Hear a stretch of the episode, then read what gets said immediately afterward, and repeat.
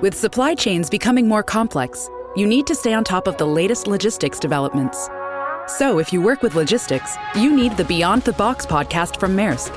It's the easy way to keep up to date with everything from digital disruption in logistics to the need for supply chain resilience in today's market. Find out more and keep ahead of the game with the Beyond the Box podcast on logistics insights at maersk.com/insights. Hello everyone, this is Tom Fox and I'd like to welcome you to the Daily Compliance News. The Daily Compliance News is an offering of the Compliance Podcast Network.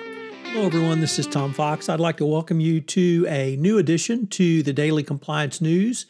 Uh, hopefully every Sunday I'll be running a special book review edition.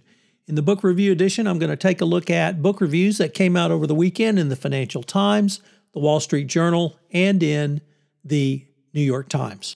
First up, from the Financial Times, a review of the book Our Man Down in Havana The Story Behind Graham Greene's Cold War Spy Novel by Christopher Hull. In this book, Hull tells the story of Graham Greene's visits to Cuba and how they formed the basis of Our Man in Havana perhaps the greatest satirical spy novel ever. Next up, we have from the Wall Street Journal. It on uh, each Saturday it has a column, the five best, and today we have the five best from Alison Lurie on heroines over the age of 50. They include Staying On by Paul Scott, The Moving Finger by Agatha Christie, Oliver Kitteridge by Elizabeth Scott, Mrs. Palfrey at the Claremont by Elizabeth Taylor, and fair and tender ladies. Next up, from the Wall Street Journal, a review of Mr. Straight Arrow, the story of John Hersey.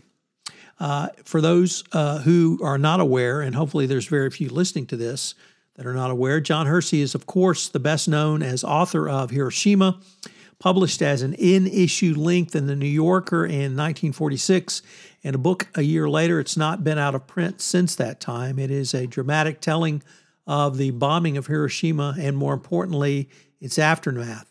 But Hersey was uh, much broader than that, obviously. He was an old fashioned uh, uh, writer and reporter who can best be described with the words decency. So it's a, a great book for you to get into the life of John Hersey on. And we conclude with uh, the By the Book column in the Sunday New York Times Book Review. And today uh, they have James excuse me, Gary Snyder.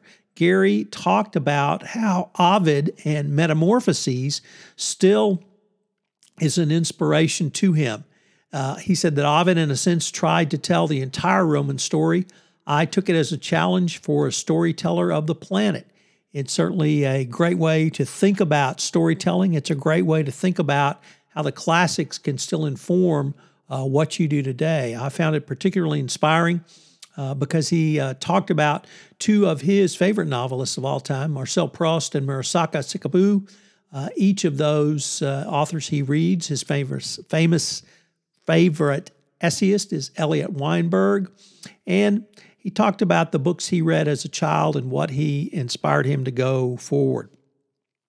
Once again, uh, he uh, returned to the uh, subject of metamorphoses and that it is uh, one of not only the classics, but it continues to inspire him and continues to inspire others going forward.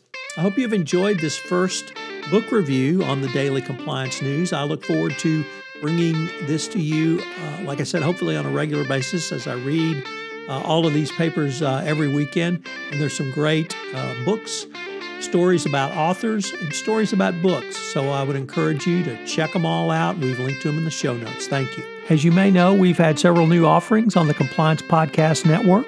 One of those includes Popcorn and Compliance, where Jay Rosen and I take a look at compliance through the lens of movies, both current, contemporary movies, and classic movies.